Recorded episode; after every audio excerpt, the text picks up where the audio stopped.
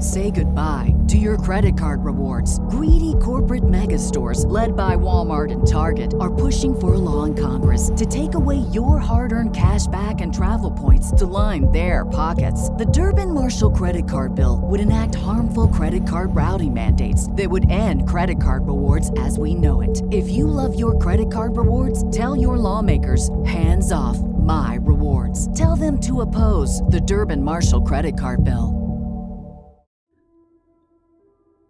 There is not a town, city, or province in the world that does not have a scary story or two to tell. People love a good thrill and to get their adrenaline pumping.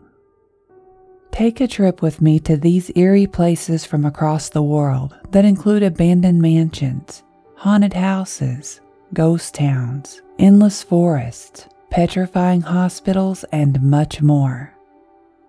Our next destination is one of the most haunted places in Florida, a lighthouse more than 100 years old. Standing on the north end of Anastasia Island, overlooking Matanzas Bay and the Atlantic Ocean, the lighthouse is a beacon for lost souls. Welcome to Destination Terror, your passport to the scariest places in the world. From haunted hotels to locations of unexplained creature sightings, we will travel to places that will provide excitement, adventure, and horror. Today we are discussing the St. Augustine Lighthouse in St. Augustine, Florida. There is more than just history that you may find when you enter this towering beacon of the night. So if you are into travel and all things scary, listen close and you might discover your next exciting adventure destination but hopefully not your final destination. Destination Terror is an EerieCast original podcast hosted by me, Carman Carrion. If you would like to submit a suggestion or a story with your own experience, you can email them to carmencarrion at gmail.com. You can also follow me on Twitter or Instagram as Carman Carrion. If you enjoy the show, please follow and rate Destination Terror on Spotify and Apple Podcasts to help us grow. Also, check out EerieCast.com for more scary podcasts, such as Tales from the Break Room, featuring allegedly true and terrifying stories that happened on the job. It was all supposed to be a joke. At least that's what I intended. But the joke ended up being on me. I wanted my summer to be exactly how I imagined it staying up all night online with my friends and sleeping all day. Basically, I would rarely have to deal with my parents. I am 13 and plenty old enough to stay alone. We live in the most boring town and the most boring neighborhood in Missouri, Ladue. The most that ever happens here is some drunk guy getting hauled in for passing out in the city park. But my plans didn't matter to my parents. They still treated me like a baby and insisted I go everywhere they go. It will be fun, they said. You will make memories, they said. They were right about the second part. I did make some memories. My dad planned some cheesy family vacation every year. He reminded me of Clark from the 80s movie National Lampoon's Vacation. I thought my dad was a loser. He was a middle aged car salesman that had a disturbing obsession with old band t shirts and tropical shorts. He called them his summer bummers, whatever that means. Every year he planned a themed vacation. One summer it was Disney themed. We went on a Disney cruise and went to Disney World. That one wasn't so bad, but I was nine then. Another summer it was outdoors only. That trip was horrible. We all came home covered in mosquito and tick bites after sitting in an overcrowded campground for a week. I couldn't wait to see what he had planned for this year. It would probably be farm themed or swamp themed. Who knows? Whatever he chooses, it will be horrible. So basically, I went into this trip with a bad attitude, and when my dad announced at dinner, the one meal that I always show up for, that he was taking us on a trip of horrors. I got a little excited. There was no way that I would let him know that, though. Of course, he had to invite my Uncle Steve, his brother, He was a bigger loser than my dad. He managed the only McDonald's in town, had a wife that never shut up, and his kids, well, let's just say, I think they were left here by aliens. We left on a Monday, and thank God we took more than one car, because I would have had to kill myself or my cousins if I had to spend 15 hours cramped up in a car with them. Our first destination was Tennessee, where we would visit a haunted prison, a witch cave, and the site of the bloodiest battle during the Civil War. It sounded like a good lineup to me, and that meant a high potential for creepy and bloody stories. After Tennessee, we were going to head to Florida to see some lighthouses. I had never seen a real lighthouse, and I was pretty excited. I had been fascinated by them since I was little, and anything else that had to do with the ocean, but lighthouses the most. My dad said that the St. Augustine was supposed to be one of the most haunted places in the U.S. So I looked it up, and sure enough, someone had even got full body pictures of a ghost. There were tons of sightings and freaky happenings on record. I kept my ears plugged with my earbuds most of the trip in an attempt to forget where I was and who I was with. I enjoyed Tennessee. The haunted prison was interesting to say the least. The ride from there to Florida was mostly uneventful and boring. I tried to sleep as much as possible, and since it rained most of the way, that was easy to accomplish, except I kept having the sensation that someone was tapping me on the shoulder. And when I would look over, I was, of course, alone in the back seat. We arrived in St. Augustine late Wednesday night. It was still raining and too dark to get a good look at the area. Even after sleeping most of the way, I was more than ready to crawl into a real bed and pass out. That is just what I did, too, without even bothering to change clothes. Dad made sure we were up bright and early the next morning so we could get an early start. The only problem was, he insisted we all take one car. So I was squeezed between my two large Twinkie eating cousins for the duration of the ride there. Being smashed was not the worst of it. They each smelled like a cheeseburger that got left in the car on a hot day. It was all I could do not to gag. We pulled in the lighthouse parking lot just as they were unlocking the doors. I was immediately in awe of the place as I looked up towards the cupola where the beacon light was located. Their website said the cupola was part of the guided tour, and I couldn't wait. Something moved next to the railing as I was looking, but the sun was in my eyes. Using my hand to block the light, I could just barely make out a girl in a white dress. Her dress was blowing in the wind, which must be stronger from that high up. How did she get up there so fast when they had just unlocked the doors?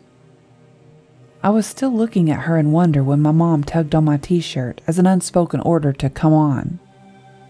The lighthouse was everything I hoped it would be. It was like stepping back in time. When I first walked in, I noticed several 100 gallon drums used for storing oil. There were also some glass display cases encasing old lighthouse artifacts, such as a huge wrench, used years ago to help tighten anchor bolts that supported the tower. I was intrigued and wanted to take in everything, so I lost track of my group while reading an old list of lighthouse rules. A cold chill came over me and brought my attention back to my surroundings. It was the same feeling you would get when stepping into a meat locker from a hot kitchen. The shift in temperature was that sudden it was early June in Florida. I was wearing shorts and a thin tank top, but had still been breaking a sweat ever since getting out of the car. I looked around and realized that I was alone in the room. It was then that I realized I could hear my noisy family ascending the stairs that led to the top of the lighthouse. Annoyed that they would reach the top first, I took off after them, only to be halted halfway up by the sound of giggling. I looked around and there was no one behind me, and no one in front of me for as far as I could see. The cold chill hit me again. It was so strange. I would remember this later when I thought back. I reached the observation deck last. It was awe inspiring. The view of the St. Augustine waterways in the town were breathtaking. It was almost like I belonged there, I could see all kinds of boats floating in the harbor, but suddenly I felt a tug on my shirt again. I turned around expecting to find my mom nagging at me, but instead I saw a little girl. She had long wavy brown hair with ribbons on both sides. The dress she was wearing made her look like she was an extra in a movie based in the 1800s. She couldn't have been more than eight years old, and when I looked down at her, she smiled. I was about to say hi, but she giggled and ran around the observation deck and out of sight. I followed until I had made the complete circle twice, but she was gone. Peeking my head back inside, I looked down the winding stairwell, and there was no sign of her. That was impossible. There was no way she could be that fast. That is when I realized that my family had left me again. Suddenly furious about their neglect, I forgot about the little girl and made my way back down the 219 steps to the bottom. I caught up with them just as they were exiting the lighthouse and shoved my way past everyone, making sure to bump into my cousins, hitting them hard with my shoulder. If they couldn't wait on me or even remember I was there, then I would take the lead and leave them behind. I headed in a brisk walk towards the keeper's house. I could hear my mother saying my name in her attempt at a threatening tone, but I carried on, ignoring her. The keeper's house was full of exhibits that were truly interesting, but I could no longer see past my own fury. I walked to each display and feigned interest before moving on, deliberately keeping ahead of anyone else. At some point, I lost them again. I was so distracted by the tantrum I was engulfed in I didn't realize we had become separated again. Begrudgingly, I backtracked, calling them all stupid, horrible names in my mind. When I had searched the building thoroughly without any results, I took towards the exit where I saw them heading towards the car. Was I so unimportant that they didn't even notice they were leaving without me? That was the last straw. I would teach them a lesson. They would see just what it would feel like not to be able to find me for a while. I turned and headed back inside the building, looking around for just the right place until I found a closet that had a sign on the door that read Employees Only. Opening the door, I stepped inside. The room was a supply closet about the size of a small bathroom. I turned and shut the door behind me. It was dark, but I wasn't scared. I had used this trick before to teach my parents lessons for as long as I could remember. I found a comfortable place under a shelf in the far corner, using several brooms to hide myself. I burrowed in as deep as I could and waited. This episode is sponsored by June's Journey. What is horror to you? Monsters? Murder? Mystery? Well, if human monsters are your thing, June's Journey is the game for you, albeit in a more light-hearted tone. June's Journey is a hidden object game with a thrilling murder mystery set in the roaring 20s. You play as June on the hunt for your sister's murderer. Discover clues through exciting hidden object scenes with beautiful and atmospheric illustrations and music. Victory brings you closer to new plot points and suspenseful answers. When not hunting for clues, you can customize your own luxurious estate island with gardens, buildings, and decor. Or chat and play with or against other players too, in the Detective Club, where you could even put your skills to the test in the Detective League. June's Journey is both relaxing and fun to play. With my busy schedule, I find it's the perfect game to pick up and play whenever I've got a free moment. It doesn't demand too much time, and it's pretty satisfying solving puzzles quickly and unlocking new clues.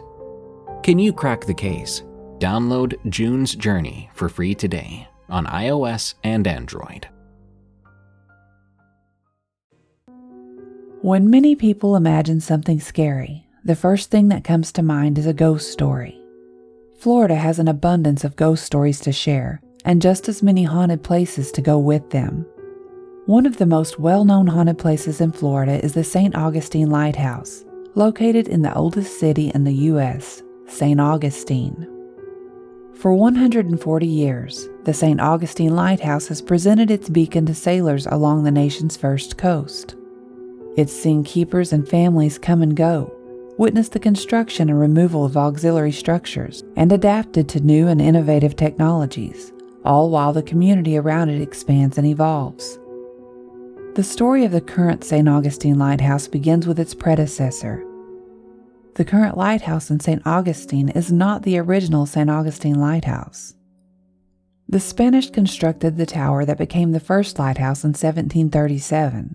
They used a naturally occurring stone called coquina to construct the original tower. The coquina tower replaced wooden watchtowers, the Spanish built dating back to the beginnings of Spanish Florida. A map of Francis Drake's 1586 raid on St. Augustine reveals the presence of a small tower on Anastasia Island. The map refers to the tower as a beacon of high scaffolds standing on the sand hills, wherein the Spaniards did use to discover the ships at sea. The Coquina Tower continued this watchtower tradition until the United States acquired Florida in the Adams-Onis Treaty in 1821. The U.S. government then set to work illuminating the newly added coastline. St. Augustine, with its pre existing tower, was a logical place to start. In 1823, John Rodman, collector of St. Augustine, wrote to Stephen Pleasanton, fifth auditor of the U.S. Treasury, that despite the tower's presence, it was never built for a lighthouse or used as one, but merely a lookout house. The location is well suited, but a great proportion of the tower, nearly one half, is not sufficiently strong to bear any greater elevation, either of wood or stonework. Congress appropriated $5,000 to retrofit and complete the lighthouse and awarded the contract to Elias Wallen, who reported on March 25, 1824, that the lighthouse was operational. John Andreu became first keeper of Florida's first official U.S. lighthouse in St. Augustine. His Minorcan parents, Antonio and Aguida, arrived in Florida as indentured servants at Dr. Turnbull's New Smyrna plantation in 1768 and traveled to St. Augustine by foot, where they settled when Turnbull abandoned his settlement in 1777. The Minorcan became a visible minority in the city, contributing to its maritime culture as fishermen, pilots, and lighthouse keepers. Juan was the first of many Minorcan keepers at the St. Augustine Lighthouse.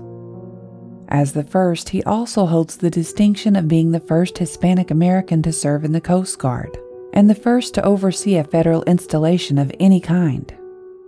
Juan Andreu served as keeper until 1845 and the records are unclear as to who took over and served as lighthouse keeper from 1845 to 1849.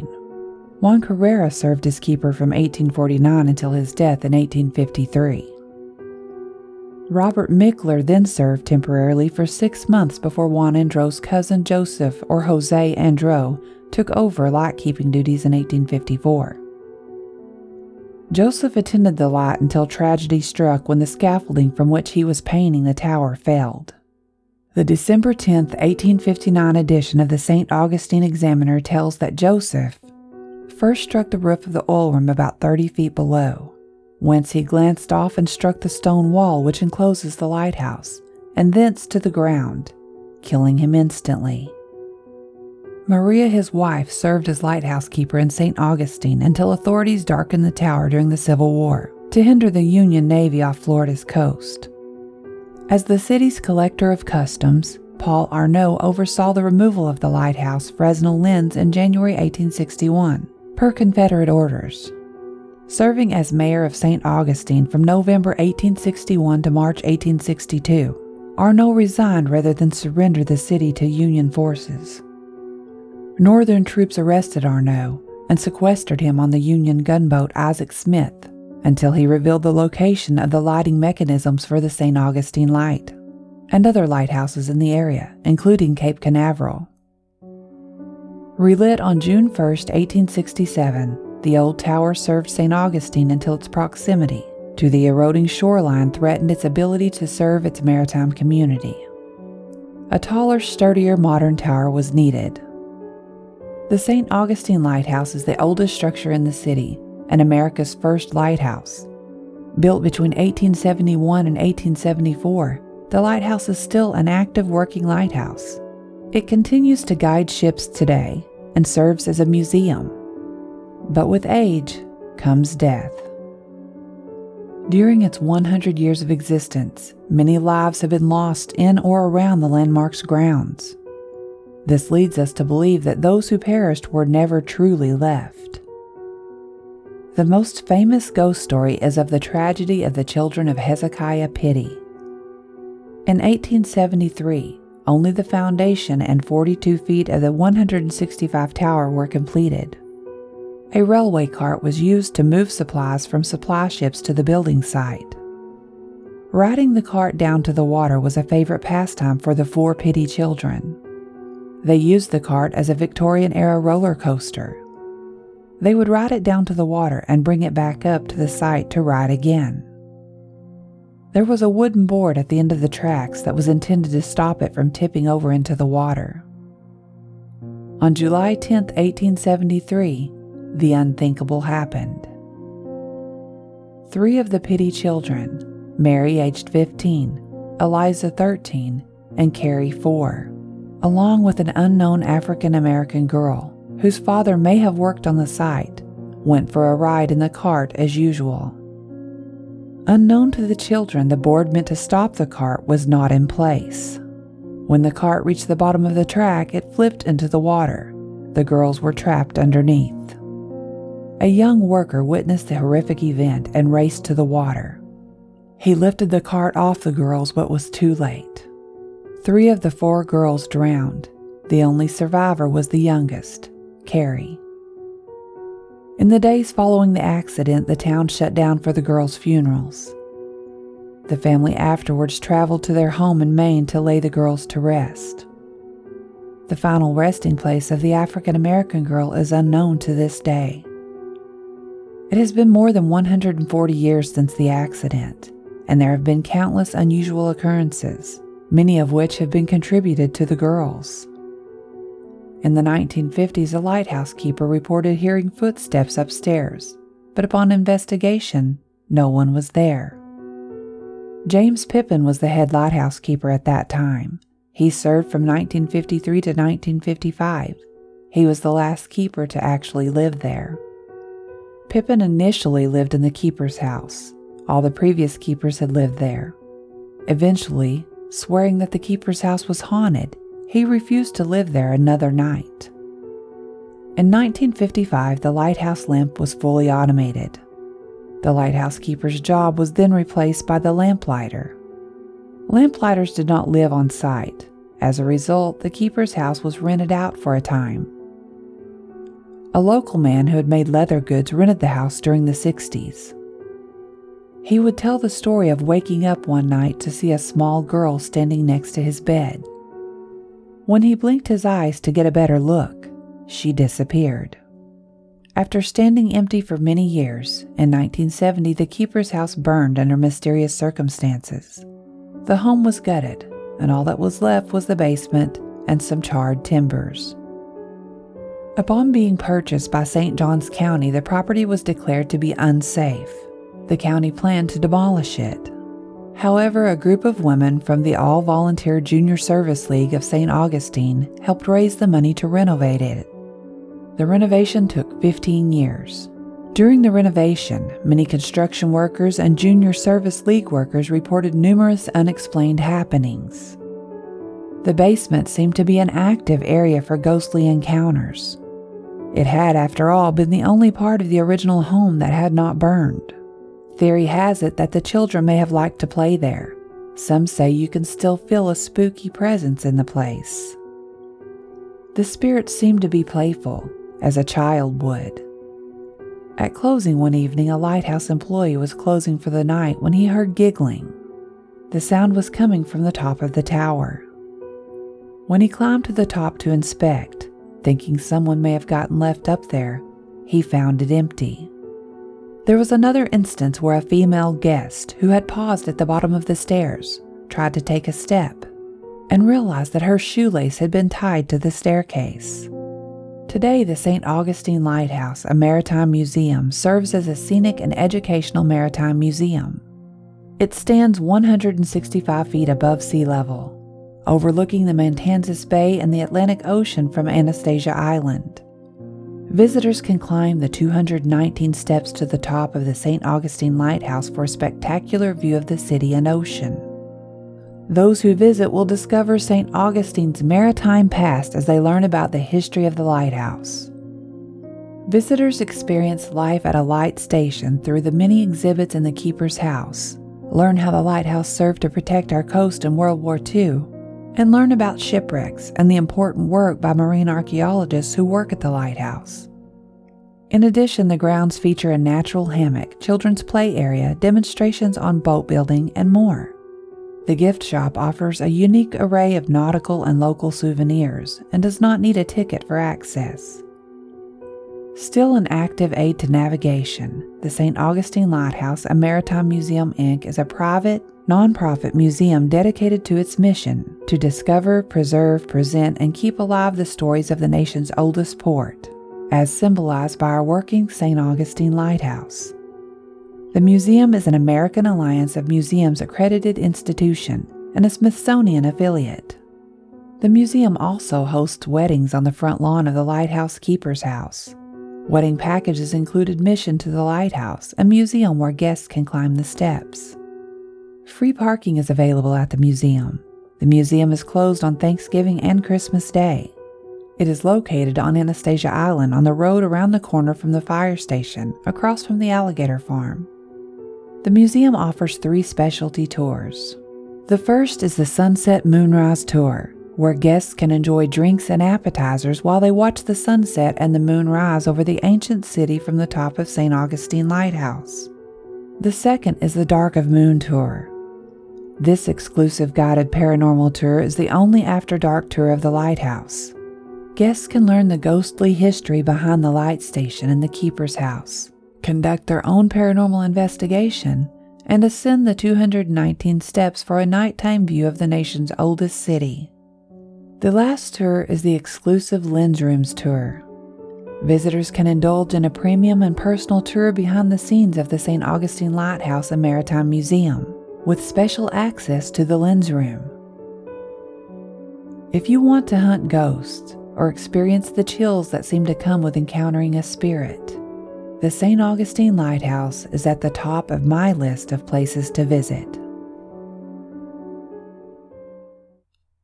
I had been waiting for a while, but I knew from experience that you had to be patient when you disappear deliberately.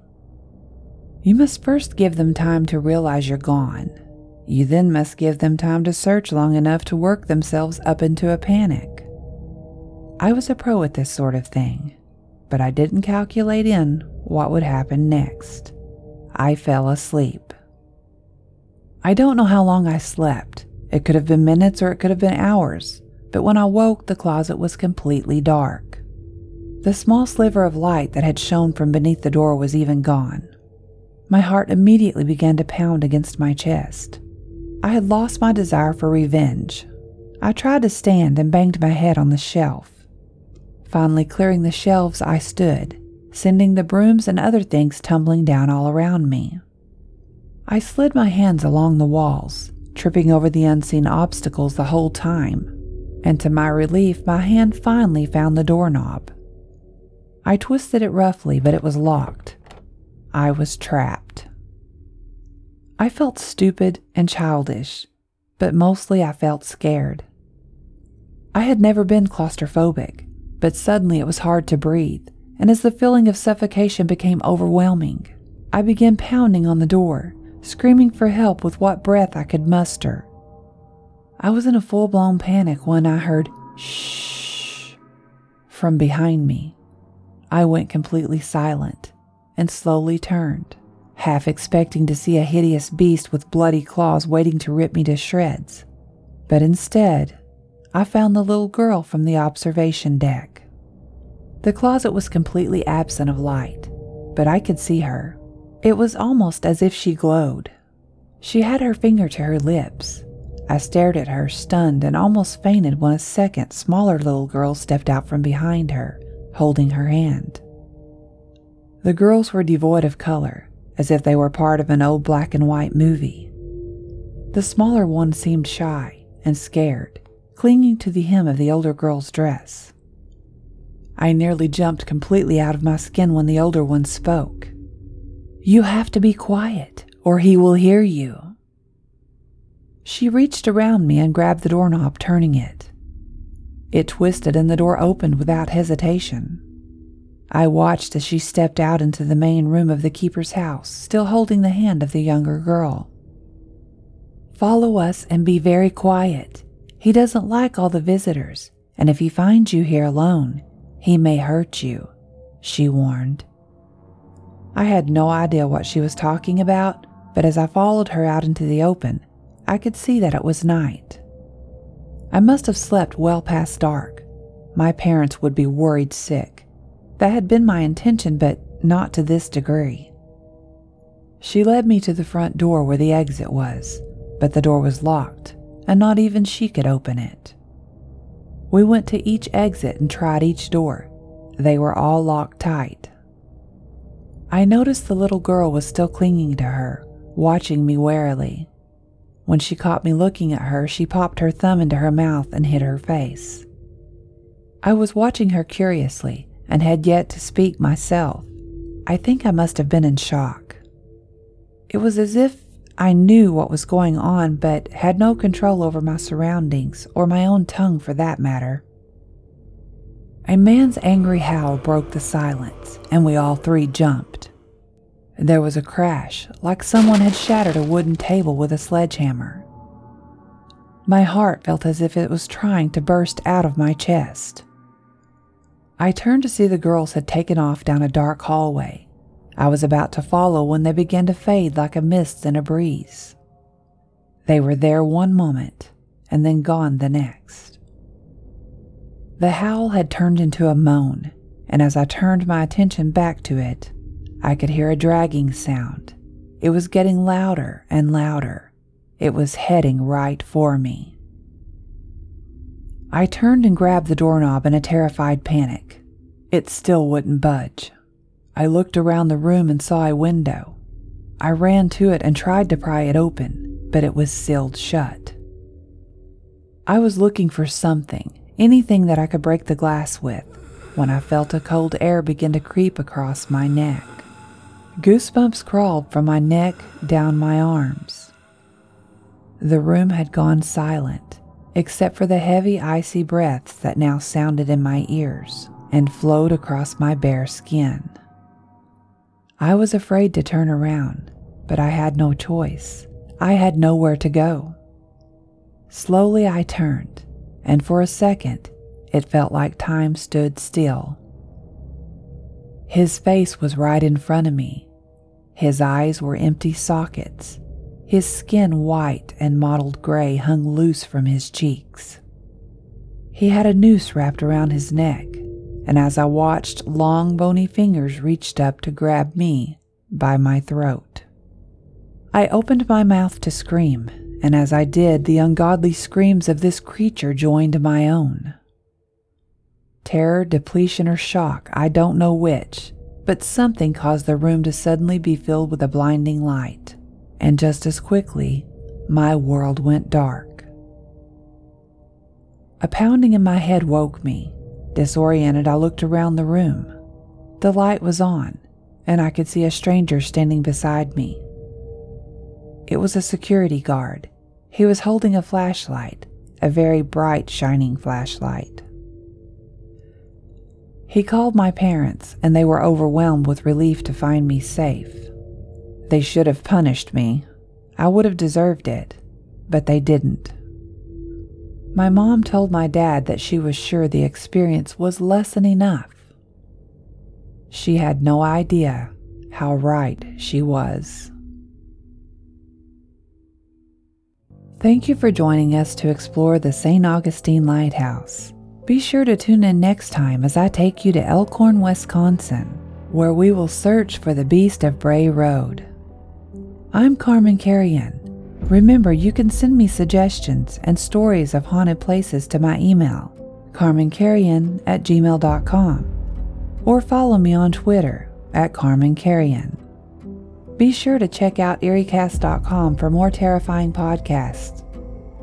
I'll see you all again at the next destination.